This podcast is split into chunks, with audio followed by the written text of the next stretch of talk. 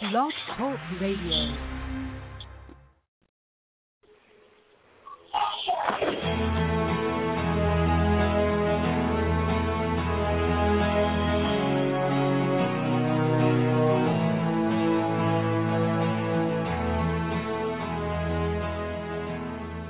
Hello, Marcy Zwelling here. How are you?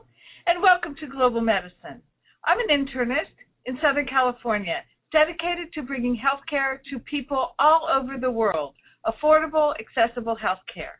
Today, we, our guest is Ruben Toral, the CEO of Medeguide Holdings. Hi, Ruben. Hi, Marcy. How are you? It's a pleasure to have you, and I'm always good. You know that. I do.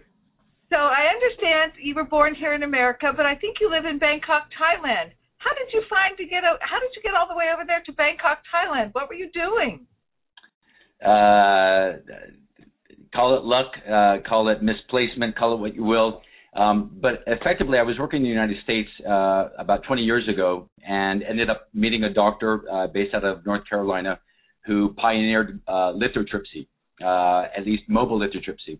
So I started to work with him uh, in Asia, uh, and we set up offices in Thailand, Australia, Indonesia, Malaysia, and the Philippines. And then I ended up coming to Mexico and, and setting up our, our operations in uh, Mexico and Panama, and then went back to Bangkok. So for the for the last 20 years, I've effectively been out of the United States, uh, living overseas, and working in healthcare. Wow. And uh, lots of English in Bangkok, or no English in Bangkok? Is it difficult to find uh, other Americans in Bangkok? No, there's a there's probably about a quarter of a million uh, expatriates living in Bangkok, uh, and Asia, as you know, is a real hotbed for economic activity right now. So whether you're in Bangkok or Singapore, Shanghai, uh, Kuala Lumpur, uh, uh, or Manila, it's quite easy to find English English speaking uh, expats and of course doctors. Absolutely. Now I think you did some work in Bangkok in the field of medical tourism, and if I'm correct you're one of the pioneers in medical tourism. Please tell us all about that and your experience in Bangkok. Well, when I started to work, uh, uh, when I came back to Bangkok for the second time uh, back in 2001, I was working for a large uh, multi-specialty hospital uh, located in the center of Bangkok called Bumrungrad International Hospital. Actually, at the time that I arrived, it was just called Bumrungrad Hospital. And I was uh, effectively hired to help expand their international program. Um, the hospital had effectively American, all the American facilities or all uh, had American doctors, American equipment, American management, and what they were trying to do was effectively try to pull patients from the region to come to this particular hospital. And so I was in charge of uh, uh, attracting patients from other countries into Thailand for, for medical treatment. That was very, very successful, and for probably five years uh, as as director for marketing and international business development, our international patient uh, business grew about 100%. Uh, we went from around 150,000 international patients to over 400,000 patients by the time that I left in 2007. Oh my gosh. So today, that hospital is effectively the epicenter, the icon of medical tourism uh, because it attracts over 450,000 patients from around the world for everything from cosmetic surgery to spine surgery to uh, heart valve replacement surgery. Uh, and the patients who are coming are Middle Easterners, uh, Cambodians, uh, Australians and Americans. So uh, there is probably no more global hospital than that hospital, which uh, was also featured in uh, a 60 Minutes piece uh, in 2005. Fascinating. So, what drives people to go to Thailand of all places to get health care? I mean, I can go down the street to my hospital down the street. Why would I want to go to Thailand? Well, you know, people travel overseas for healthcare for three reasons and about three reasons only. One is cost; they can't afford it. Uh, obviously, as you know, there's a lot of people in the United States who just cannot afford U.S. healthcare um, because it's expensive. Uh, people leave because of quality. Uh, they may not be able to find uh, uh, the expertise uh, or the technical capability in their home country. We're not just talking about Americans, we're talking about anybody. And the other issue is access. Um, again, you will find in social healthcare systems like Canada and the UK that oftentimes you'll have to wait six, eight, uh, 12 months sometimes for uh, surgical treatment. So a lot of people don't want to wait, and for either cost reasons, quality reasons, or access uh, reasons, people decide I'll look overseas to find something that's faster, cheaper, or better. And and you have obviously been successful. Now, explain to me about um, the Medeguide. You're the Medeguide. You're the CEO of Medeguide. As I understand it, there are. I mean, Bangkok is an example of a hospital overseas, but there are hundreds of hospitals overseas that are now involved in, in this concept of medical tourism, people looking for good quality health care at affordable prices. And and I understand the Medeguide helps them find those places and find those doctors. Yeah, there there are literally thousands of hospitals around the world that are that are effectively trying to attract patients all over the world to come to them. And I think this is what we're seeing in the, if you will, the globalization of healthcare. That healthcare used to be local and now it's global. Um, and again, hospitals and doctors aren't looking at their patients just coming from 10 miles or 20 miles away. They're looking at them coming from 10,000 miles away. So uh, effectively, a lot of the hospitals have done a very good job at uh, positioning themselves, particularly on the web, and trying to advertise their service services in order to attract patients from around the world. Doctors, however, are less, if you will, web or advertising savvy. Uh, and I think that at the end of the day, uh, an individual who's thinking about traveling overseas for medical treatment is really traveling for the doctor. They want to know that the physician that they're going to see is qualified uh, and is validated by other people who have used that doctor. So effectively, that was the hole in the market that I saw that uh, a lot of the hospitals were doing a great job advertising and marketing themselves online, but the doctors re- really were kind of in the background and needed to come into the foreground because this is really what the the patient wants to see. They want to know does my doctor speak English? What what what procedures or treatments does he offer? Um, is he U.S. or internationally board certified and trained? Um, what do other patients say about that doctor? And so what we've effectively created is a way that you can search doctor by name, uh, by country, specialty, uh, treatments that they do, hospitals uh, where they work, and countries that they live in. Fascinating. So I'm a patient here anywhere in the world, and I need my knee operated on, for instance. So I would go to your website, Medeguide, and I would look up orthopedist or knee operation, and I would have a list of doctors. Can I interview them? Sure. Well, effectively, what we do is we we are an interface that allows you to search, find, and connect with those doctors. Once you've found your doctor, then you can effectively connect to them and say, uh, "I'm a patient. I'm I'm interested in, uh, let's say, knee replacement surgery. Can you tell me more about price, uh, procedures, techniques that you use, on and on and on. So effectively, we help patients uh, find those doctors and then create that initial connection, and then we step back and leave it between the doctor and the patient because effectively we do not want to get in the middle of that relationship. I understand.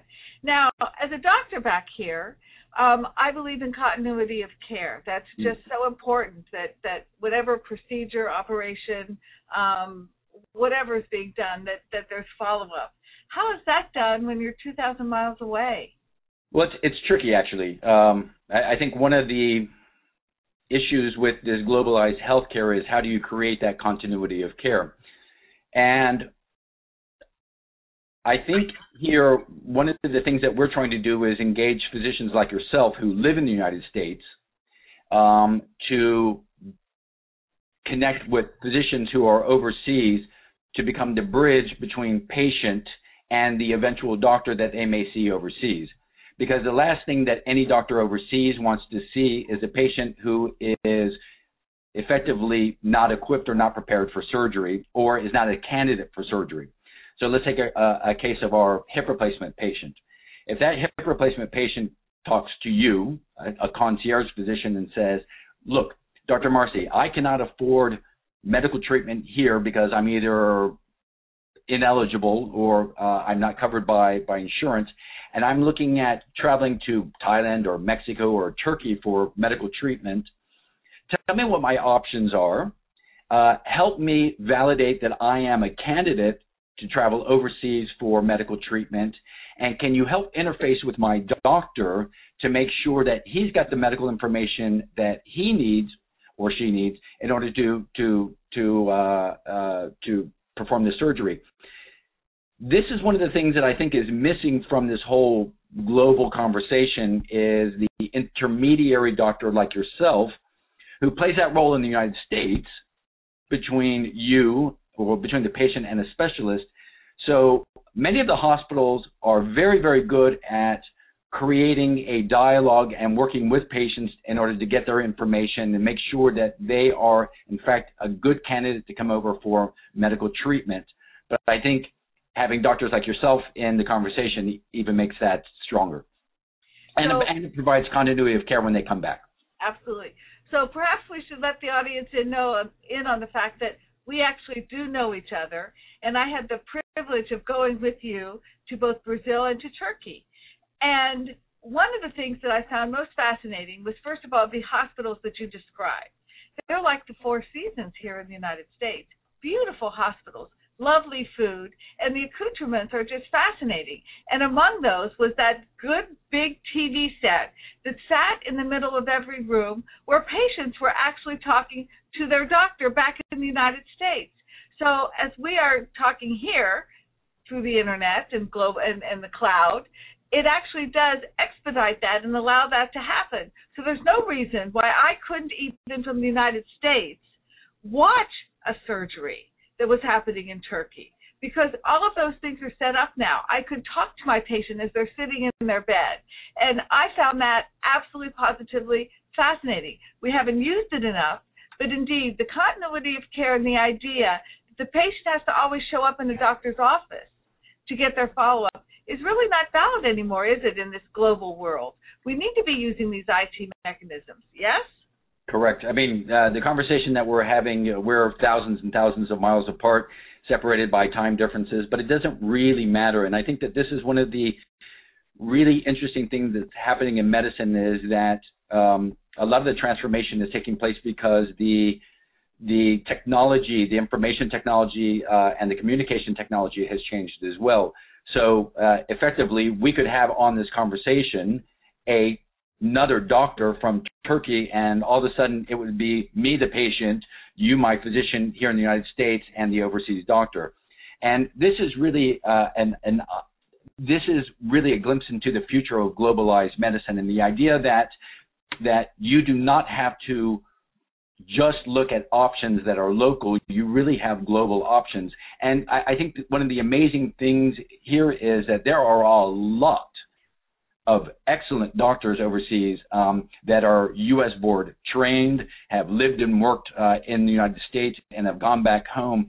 So, for all intents and purposes, you are, as an American, seeing an American doctor in a place like Mexico or Turkey or Brazil or Thailand. It's just that they happen to live there, and oftentimes you will pay 50, 70% less because they live overseas.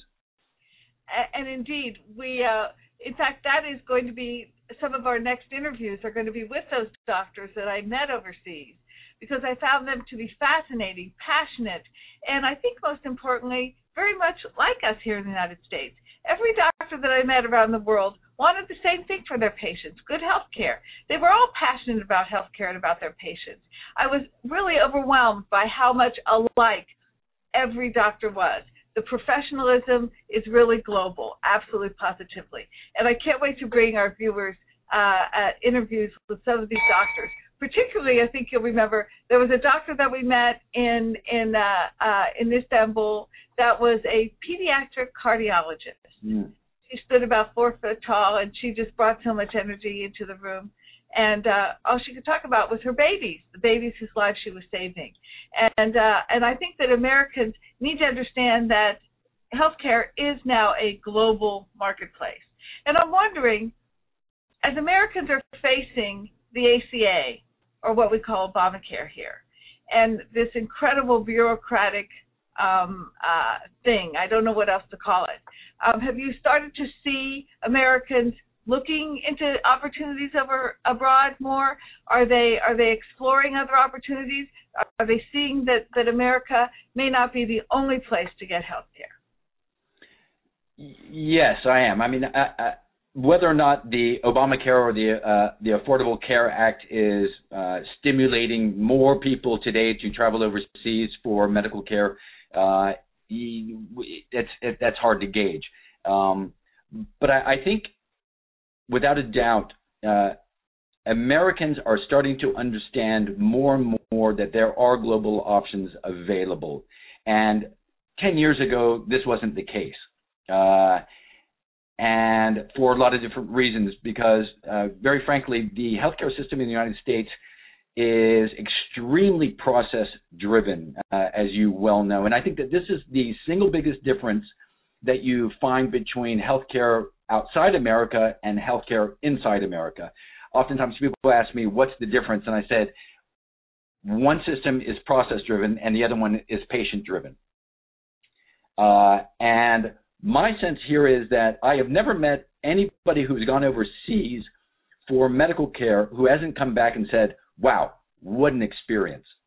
And of course, they're saying that in a positive way. And when was the last time that you heard anybody go to a hospital and come back and go, wow, what an experience? It doesn't happen.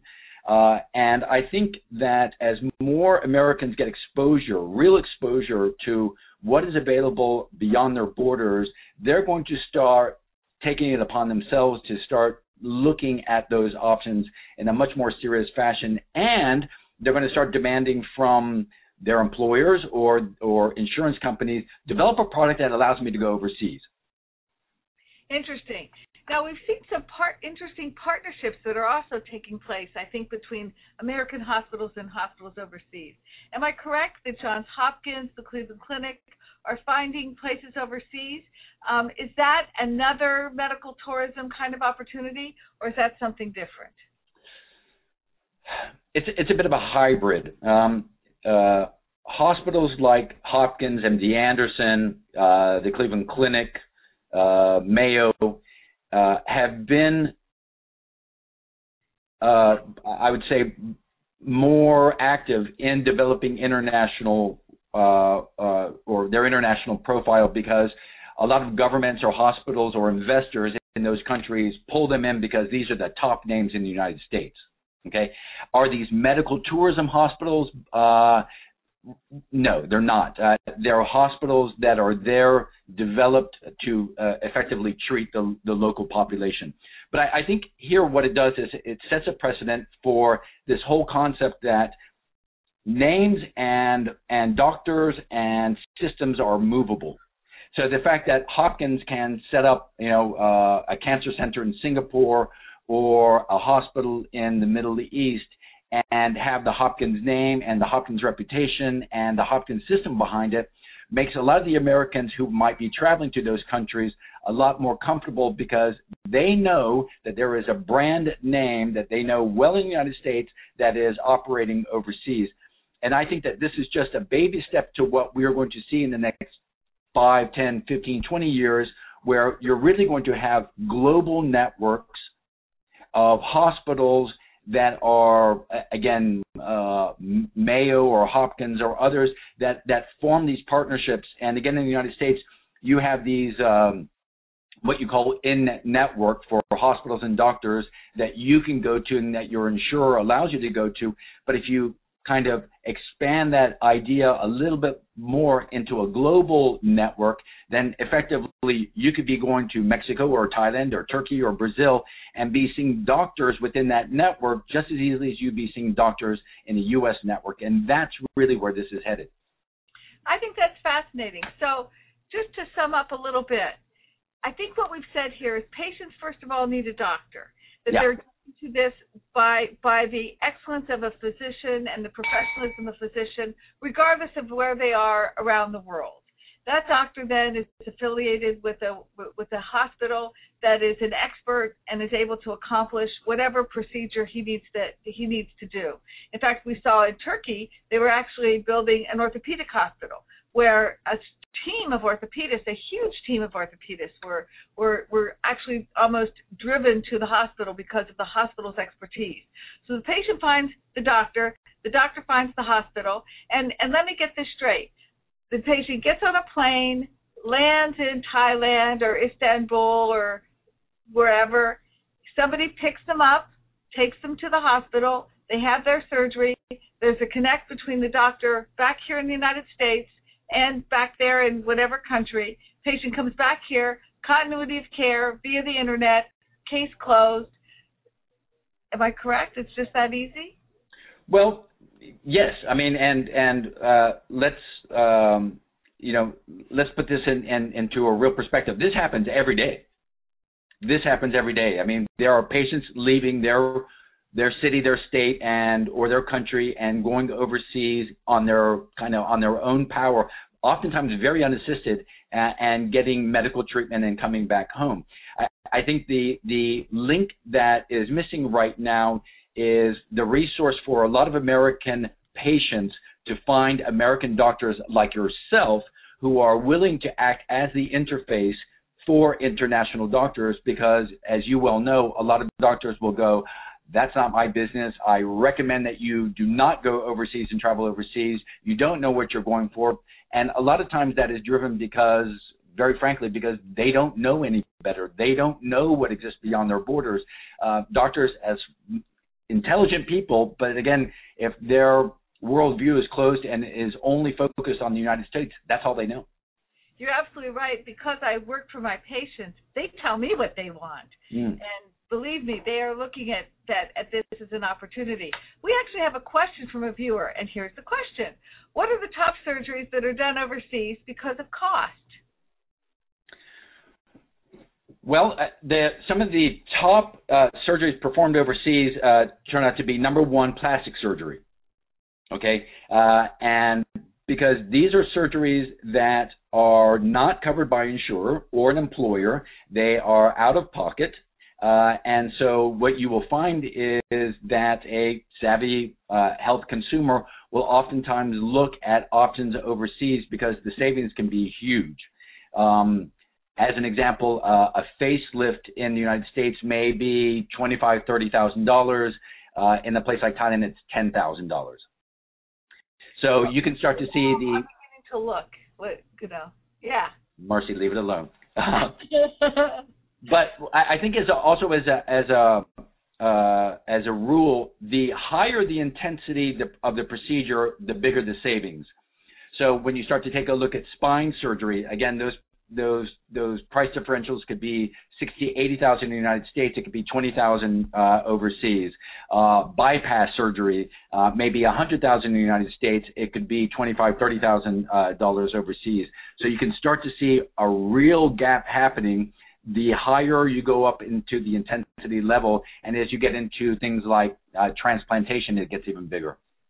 And one of the things I noticed when we were in Istanbul was the way they not just how they financed this, but how they dealt with it. So in our hospitals, we have people like standing in line at the cashier, basically, or getting these horrendous bills at home and and having a heart. If they didn't have a heart attack in the hospital, the EOB or the explanation of benefits will give them a heart attack in you know after they get home. But what I found is that they get one bill, and they have an opportunity to pay for it, even get it financed. So if they need bypass surgery, their copay here could be as much as ten or fifteen thousand dollars. And then they have all the other copays, the doctor, the the hospital, the pathologist, the you know, you name it, the laboratory. But if I recall, there was one bill. It was just it was one stop shopping. They brought it to the patient's room, the patient arranged their financing, and they left the hospital having either paid it in full or had an arrangement for that one bill to be paid. Am I correct? Yeah, and I, I think uh, it's the, the, the huge difference in payment systems, uh, and, and, this isn't kind of uh, universal all over the world, but uh, for the purposes of, of this um, conversation, this, this, is how it works. Uh, when you travel overseas, and a lot of uh, patients who get private health care overseas, they pay for that out of pocket. That is a cash payment, okay?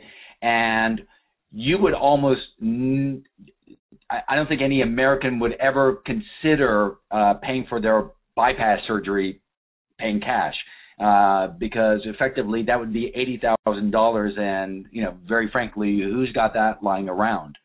Um, but in the United States, it's a third-party payer. There's an insurance company, there's an employer, there's somebody else paying the bill. And because someone else pays the bill, it becomes very procedure driven and very process oriented. When you go overseas to, for example, the hospital that I worked in in, in Bangkok, um, they will tell you up front these are the prices, and oftentimes they have package prices, all inclusive prices for their surgical procedures, and that is the price that you pay at the end of surgery. It is all inclusive. It is one bill, one price. That's what it is. And I think that that kind of simplicity makes it easy for consumers like you and I to kind of take a look and say, compare between, I may look at Thailand, I may look at Mexico, I may look at Brazil, and using cost as one of those factors by which they can compare apples to apples. I think it's fascinating. So, um, where do you see this going? Let's let's. I think the audience is I think it's almost hard to to put into our heads the large the largeness of this business. Where do you think this is going? How big is this business now? Where how big is it going to be? Um, are we talking millions of dollars, billions of dollars? What are we talking about in terms of the, the growth rate of this business? Well, that's a good question, and there's a, a question mark besides that. Uh, everybody knows that uh, there are literally uh, millions and millions of patients traveling every year cross border for medical treatment. Okay. Um, in my own hospital, the one that I worked at, they saw 450,000 doc- uh, 450,000 patients from around the world coming to that hospital alone for medical treatment. Okay. Now, if you start to take a look at the cross-border trade between Canadians coming into the United States for for example, joint replacement surgery, or Americans going to Mexico, or Mexicans going to, for example, uh, uh, Houston for medical treatment. This is all in the global medical uh, sphere, if you will. No one is tracking this. No one is tracking it in a systematic way that says, aha, we can see where patients are going and we can see how this is growing. Anecdotally, everybody knows it's growing and many, many more hospitals and doctors are getting involved in it, but no one's got hard stats to say this is what uh, this looks like. That said, if you're asking about the future, um, I think the future is just what we're doing right now. You are my doctor, and you could be in Turkey for all intents and purposes, uh, and you don't have to be overseas. And again, my ability to go online and shop for the right doctor for me at the right price, at the right place, doing the right procedure is really what technology is enabling us to do. And as long as the consumer has choice and is informed about that choice, well, more power to the patient. Fascinating. We have another question from Anthony in New York, and he wants to know are referrals from patients available? On Medeguide, do you have patients that actually um, go there and look for other patients to refer them to other doctors? Are patients actually making those referrals at all? No, not really. I, I think uh, again the site that I have is is frankly a, a, just a quick and easy site to uh, find doctors. Um, there are kind of other sites and and ways by which patients oftentimes find other patients uh, who have traveled overseas, but um, there's a, a, very popular website called Patients Like Me uh, in the United States where patients who have like issues oftentimes find themselves on a on a on a web platform like patients like me to kind of converse. That is one of the the tools, if you will, that is missing in global healthcare. And Anthony, if that was your question, it's a good question. It is a good question. So let's sum up. What we've what we've done here today, I think, is we've recognized the, the, the problem in the world is access. Access and cost. That's what we were trying to solve here in the United States with the ACA. We wanted to bring more access to patients at lower cost. And what we've just told the world is, hello, that's available. That's available not necessarily next door, but that's available around the globe. Pick your doctor, create a relationship, use Medeguide as an example, and get your procedure done, get back to work, and give yourself, I always tell people they need a better day.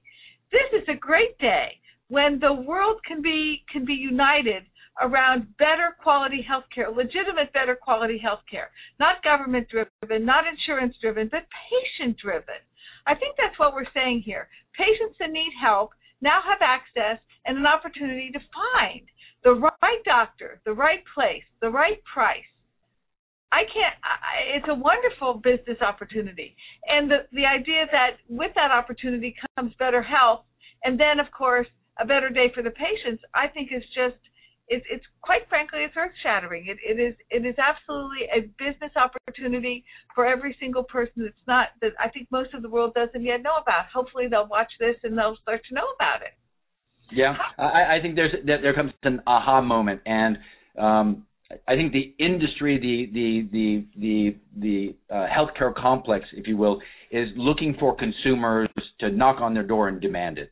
And right now, the the idea that consumers are you know slowly but surely becoming educated to what their options are overseas becomes an important thing. And and an informed consumer becomes a demanding consumer. And once that consumer says, I want options and I want global options, then the doctors, the hospitals, the insurers, and the employers have to start to react towards that. Right now, they don't feel like they have to, uh, and very frankly, for them, they see this as a small business as compared to what they're doing uh, every day, you know, in their in their uh, domestic lives. But I think that this is a, a huge opportunity, and I would ask anybody who is watching this program or, or, or watches it on tape, if you have any questions, please contact me at ruben.toral at medeguide.com or you can go to www.medeguide, dot com. You can find me there. Fabulous. I can't thank you enough for your time and your patience and for letting the world know about this wonderful opportunity. Access at lower cost and good health for the world. That's what this is all about. And I can't thank you for being a part of that that good medical community and for being my friend. Thanks for being my first interview on global medicine. This is Dr. Z saying see you around the world.